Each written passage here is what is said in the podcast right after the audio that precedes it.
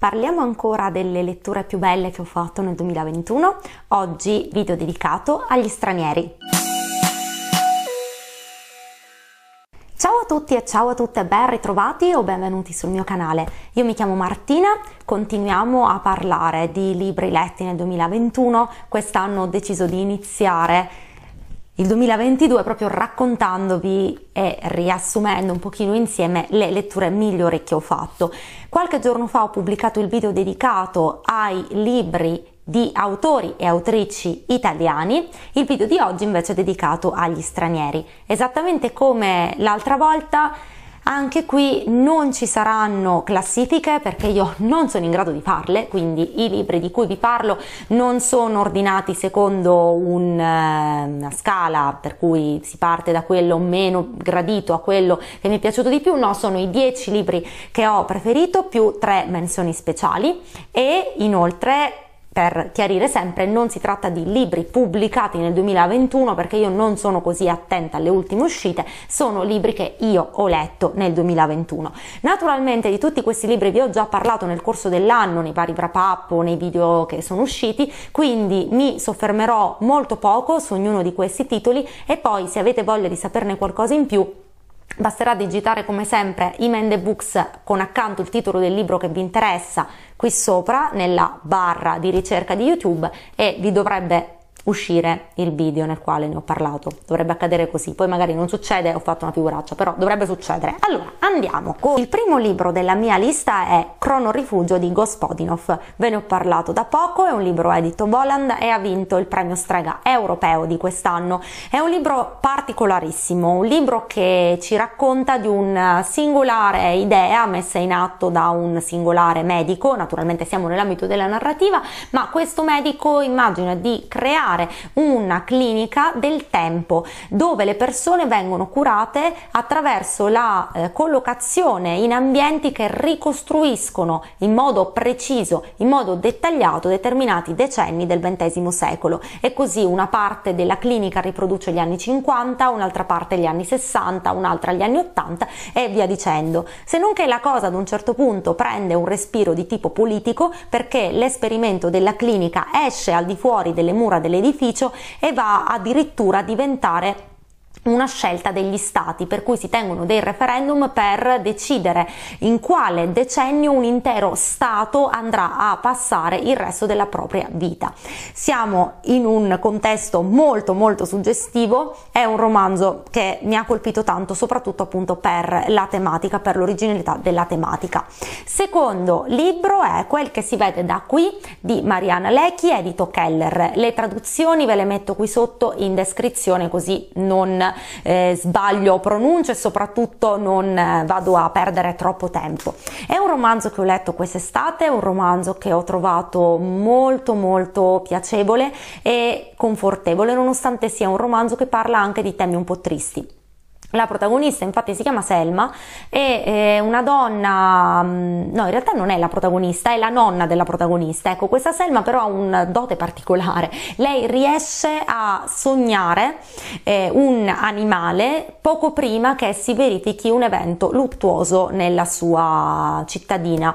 E all'inizio di questa storia capita proprio questo, Selma fa un sogno, quindi tutti cominciano a temere per la propria incolumità o per quella dei propri cari. E la reale protagonista protagonista appunto è la nipote che vivrà in maniera diretta insomma questo, questo lutto e poi però succederanno una serie di altre cose perché tutto questo libro è un percorso progressivo alla ricerca di un, um, di un risanare, di un risanare le fratture della vita, le cicatrici della vita. È un libro con tanto realismo magico, con una serie di personaggi che fanno delle cose strane c'è un ottico che è un personaggio carinissimo, c'è poi un monaco buddista mh, mm, con la personalità alquanto strana e dagli occhi di ghiaccio affascinanti, bellissimi. È un romanzo molto bello, triste, però stranamente al tempo stesso confortevole. E della stessa casa editrice inserisco in questa mia decina dei libri più amati del 2021 anche Lo scaffale degli ultimi respiri di Aglaia Veterani, una scrittrice con una penna molto molto suggestiva, riesce a far fare alle cose delle azioni che normalmente le cose non fanno, perciò in questo libro troverete delle noci che gridano per esempio, o dei mobili che si eh, che, che tacciono, che smettono di parlare. È un libro che non è tanto fatto di trama, c'è una trama di fondo, ma non è quello che ci interessa di più, quanto più le sensazioni che riesce a evocare. È anche un libro sulla impossibilità di avere un'unica lingua che possa esprimere tutti i significati e tutte le emozioni che abbiamo in testa, perché l'autrice ha un vissuto anche di eh, alfabetizzazione linguistica tardiva, insomma molto molto particolare. Proposito di libri strani, lettura super promossa fra le più amate di questo 2021, Jonas Carlson con La Stanza, edito ISBN editore. Casa editrice che purtroppo è fallita, non capisco perché, faceva veramente delle pubblicazioni molto molto intelligenti. La Stanza è un libro che possiamo ascrivere nella categoria dei distopici, se vogliamo, è ambientato all'interno di un edificio che è un'azienda e in questa azienda il protagonista comincia a visitare e a frequentare una stanza. Il problema è che questa stanza effettivamente non si capisce dove sia perché nelle planimetrie non appare e nessun altro dei colleghi sembra vederla. A partire da questo espediente poi l'autore tratterà una delle tematiche più delicate della contemporaneità e anche più attuali che è la ehm, vita all'interno del mondo lavorativo, la professione e lo spazio riservato all'autenticità delle persone in un contesto nel quale è richiesto aderenza ai dettami, ai principi dell'azienda e semmai quasi annullamento di sé, quindi alienazione produzione molto molto interessante. Ho amato moltissimo anche Labirinto di eh, Buran Sönmez della Nottetempo. Lui è un autore turco un autore molto amato in Italia, questo libro è stato il primo che ho letto ed è un libro che a distanza di mm, mesi riesco a ricordare ancora dettagliatamente. È la storia di quest'uomo, di questo musicista, giovane musicista, affermato, bravissimo, che però ad un certo punto non vuole più vivere. Il problema è che eh, dopo aver tentato di porre fine alla sua vita non riesce assolutamente a ricordare perché lo ha fatto e qual era il malessere che lo eh, allontanava dalla vita. Quindi ha un vuoto di memoria. Ha un vuoto di memoria questo nostro protagonista che non gli permette più di ricordare praticamente nulla. E il libro infatti ruota tutto intorno a questo tema la memoria è così importante per definire quello che siamo è così importante per eh, caratterizzarci per eh, renderci più vicini alla vita o forse in realtà tutto questo cumulo di ricordi che ci portiamo dietro ci appesantisce soltanto e questo è l'aspetto per cui l'ho amato proprio per le riflessioni relative al ricordare alla memoria e alla forse eh, la, insomma, la necessità di rivederle queste priorità legate all'accumulo di ricordi e di memoria. A volte bisogna eh, tenere duro fino alla fine dell'anno perché appunto ci possono essere delle sorprese dell'ultimo minuto e questo è il caso di questo libro. Il libro di X di Sara Rosetter, edito Pigeon, lo inserisco assolutamente nella mia decina dei preferiti perché è un libro che mi ha colpito tantissimo. In realtà anche un altro libro della stessa casa editrice mi era piaciuto molto, e ve ne avevo parlato nel wrap up del mese di novembre, ma alla fine ho deciso di mm, mettere questo perché eh, ha un respiro molto molto ampio e dà l'opportunità di riflettere su tante cose. È un libro che parla di um, un problema, come vi ho detto già nel wrap up, il problema della protagonista che nasce con lo stomaco annodato. Ha un nodo, un nodo vero e proprio nello stomaco che è, è, un difetto chiaramente estetico e per lei diventa un grandissimo problema di relazione con se stessa e anche con gli altri. Ma questo stomaco annodato diventa una metafora per parlare di cose, di, di tante altre cose. È un libro che parla molto di conflittualità genitoriale, è un libro che parla di depressione, è un libro che parla di accettazione di sé o di lotta per l'accettazione di sé e che quindi trovo molto interessante anche perché lo fa attraverso una serie di immagini che attingono all'universo del surreale, quindi è un libro che mh, mm, a me è piaciuto e che comunque consiglio a chi ama questo modo di narrare che non è proprio realista ma attinge a tante allegorie, a tante immagini forti, anche appunto non eh, didascaliche per raccontare dei problemi. Altro libro amato tantissimo è Fratelli d'anima di David Diop, questo è edito Neri Pozza, io ce l'ho nell'edizione Beat, è un libro che ha vinto diversi premi e che racconta la storia di un soldato senegalese partito per l'Europa per partecipare alla prima guerra mondiale. All'inizio proprio della storia lui perde il suo più caro amico, il suo fratello d'anima che era partito insieme a lui e si ritrova completamente da solo in questo nuovo contesto che ha dovuto un po' accettare per forza di cose che si rivela completamente diverso rispetto al sogno che aveva fatto ad occhi aperti. È scritto con una lingua molto mm, cantilenante, sembra quasi una ninna nanna per certi versi, per altri versi invece è, è molto semplice perché appunto il protagonista non ha studiato, quindi ha un modo di parlare eh, limitato, con una mm, parca eh, gamma di, di varietà appunto espressiva, però è molto poetico, è molto poetico ed è molto intenso. Andiamo a finire gli ultimi tre, rivalutazione totale, rivalutazione totale del 2021 per Ishiguro, di cui avevo letto qualcosa ma non mi era piaciuto granché, invece quest'anno l'ho riletto ancora, mi è piaciuto tanto e lo inserisco qui con Clara e il Sole, edito Einaudi. Qui abbiamo per protagonista un personaggio veramente eh, incredibile, Clara, eh, Clara è un'amica artificiale che è stata eh, creata creata appositamente per sostenere, per aiutare dei bambini in questa società sempre un po', un po distopica, ho capito che il distopico mi piace, e eh, Clara è stata costruita appunto per questo. E, tutta la storia ruota intorno a questa sorta di collaborazione amicizia fra lei e la bambina a cui viene assegnata Josie e, e attraverso il filtro della narrazione di questa Clara che appunto non è un essere umano Ishiguro ci offre delle mm, punte letterarie altissime su quello che è il dilemma etico, su ciò che l'umano, l'uomo può fare, fino a dove può arrivare, dove invece deve fermarsi. Lo fa con uno sguardo lucido, disincantato e con una penna che io vi ho definito al tempo anestetizzata perché sembra quasi eh, di assistere ad un'operazione chirurgica nella quale appunto eh, lo specialista, il medico va a fare un intervento sui sentimenti, sulle emozioni dei personaggi senza provare alcun tipo di empatia, di, di coinvolgimento, ma paradossalmente stavolta questa lucidità chirurgica eh, riesce a far emergere dallo scarto fra ciò che intendeva e ciò che arriva un senso di grande partecipazione agli eventi, quindi è molto molto bello. E va in questa decina questo altro titolo recuperato, lo dovevo leggere da tanto tempo ed è Le Vergini Suicide di Geoffrey Eugenides, edito Mondadori,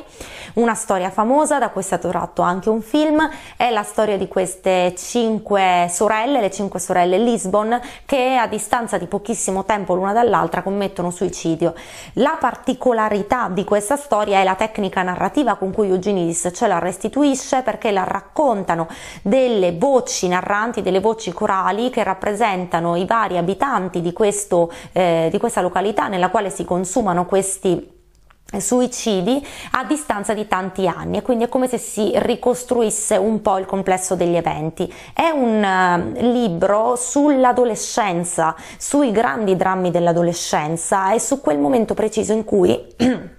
scusate, quel momento preciso in cui eh, diventando grandi o affacciandosi alle porte dell'adolescenza, cioè del diventare grandi, è come se si spalancasse un baratro e se non si dispone degli strumenti necessari per poter affrontare questo baratro, non si è in grado di volare da una sponda all'altra del precipizio, ma si cade letteralmente giù. Ultimo libro, ma non ultimo per gradimento, come vi ho detto sono semplicemente i 10 che io ho amato di più quest'anno è eh, Catherine di Rupert Thompson, eh, edito NN Editore. Altro libro che aspettava nella mia libreria di casa per tanto tempo, come vi ho detto tante volte, a volte i libri hanno bisogno un pochino di star lì e di stagionare, non devono essere consumati immediatamente perché questa, mm, non lo so, questo consumismo eccessivo del libro appena arrivato no, non fa per me, non fa per me. E Catherine è arrivato proprio al momento giusto, è un libro che mi è piaciuto tantissimo, racconta la storia di questa ragazza che ormai è diventata più che adolescente, eh, riflette sulla propria origine perché lei è nata con uh, fecondazione in vitro. E eh, insomma compie un viaggio nel tempo mentale, nello spazio ma anche nelle relazioni per affrontare un rapporto con il padre che è molto particolare e attraverso questo viaggio cerca di ritrovare se stessa. È un libro fatto anche di piccoli elementi di realismo magico e forse anche per questo che mi è piaciuto molto, ma io mi sono ritrovata tanto in questa necessità di, dover, di doversi muovere per trovare se stessi, di dover andare quasi ai confini del mondo per sentirsi più vicini a sé e a ciò che amiamo di più e che forse in qualche modo poteva essere essere offuscato.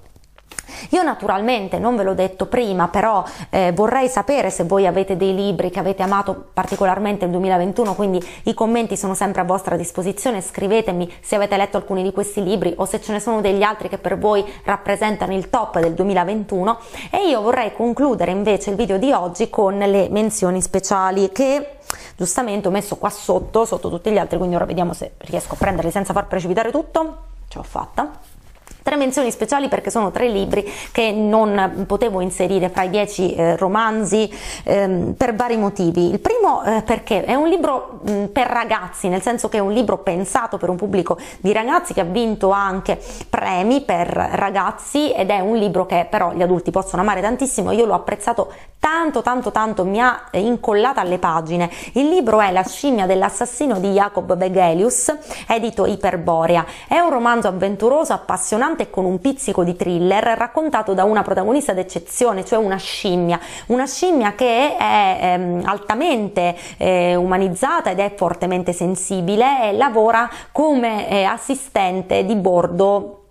con un, uh, su, su, una nave, eh, se non che ad un certo punto al capitano, nonché eh, proprietario, migliore amico, figura accudente, insomma di questa, di questa scimmia succede una cosa terribile, viene eh, accusato eh, di, un, di, aver commesso un reato e quindi viene arrestato e la nostra protagonista dovrà compiere delle azioni veramente incredibili per riuscire a liberarlo, viaggerà per mezzo mondo, eh, dovrà mettersi dentro una serie di situazioni losche è un romanzo mm,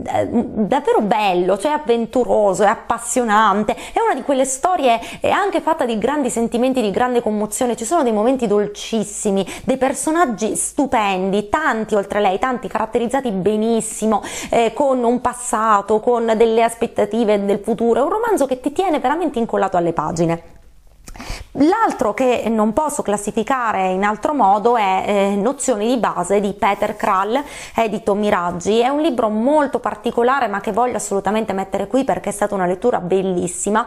È una sorta di ibrido fra una raccolta di poesie e delle prose poetiche, forse più prose poetiche che altro, attraverso le quali Peter Krall ci racconta la realtà ma ricodificandola in maniera totale, cioè lui prende delle situazioni o degli oggetti del quotidiano e li racconta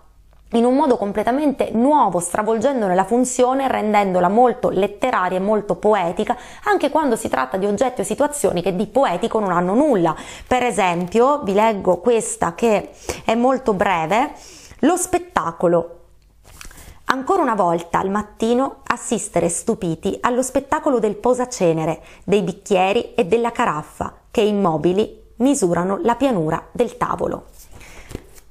Grande poesia, c'è grandissima poesia. E per finire altro libro che è appunto una raccolta di poesie di un'autrice ormai molto nota, Rupi Kaur con Homebody, edito in Italia da 360. Eh, Rupi Kaur è diventata molto celebre proprio sui social, su Instagram, questa eh, non è la sua prima raccolta di racconti, di poesie scusate, ovviamente, però è arrivata adesso. Ed è una raccolta di poesie nella quale ritroviamo sempre la solita Rupi Kaur che è molto concreta, molto pragmatica, molto forte, incisiva, in pochissime parole riesce a raccontare la condizione di milioni di donne nel mondo, però io ho trovato in questa raccolta di poesie anche una sorta di